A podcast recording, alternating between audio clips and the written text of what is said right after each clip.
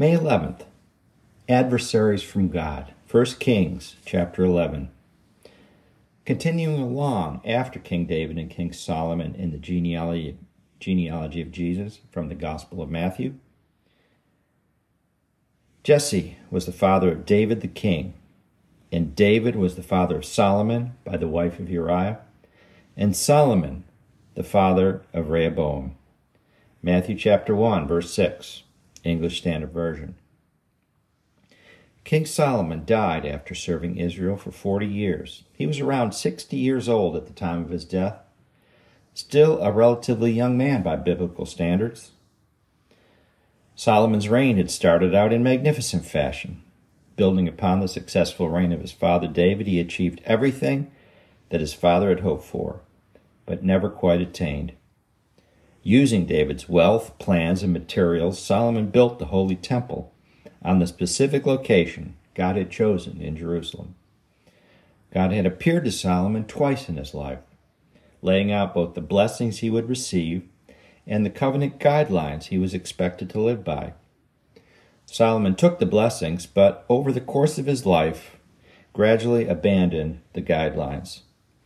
His reign that had started out so well and achieved such spiritual and material heights for Israel ended on the brink of civil war for the nation. And reading from 1 Kings chapter 11, now the Lord raised up an adversary against Solomon, Hadad the Edomite. He was a descendant of the king in Edom. 1 Kings chapter 11 verse 14, New King James Version. How the mighty had fallen. Solomon went from having God shower him with wisdom and riches beyond that of any other living person to raising up an adversary to work against him. As Jesus once told his disciples and the crowd that surrounded them, from Luke chapter 12 For everyone to whom much is given, from him much will be required, and to whom much has been committed, of him they will ask the more. Luke 12, verse 48. Solomon's first adversary was an escapee from one of King David's earlier wars, and like young Moses and Joseph in Israel's past, Hadad ended up being granted the favor of God while in exile in Egypt. He, like they, not only escaped death, but ended up being elevated to become a member of Pharaoh's court. To have such divine favor be granted to an enemy of the throne of Israel must have stung deeply. It shows just how distasteful and evil Solomon's and the nation's worship of other gods had become in the Lord's eyes.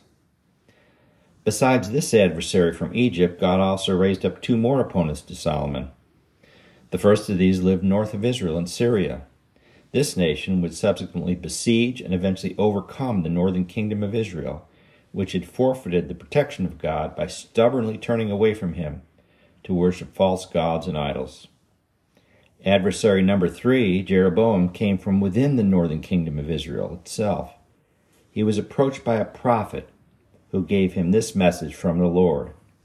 And reading from 1 Kings chapter 11 For thus says the Lord, the God of Israel Behold, I will tear the kingdom out of the hand of Solomon, and will give ten tribes to you.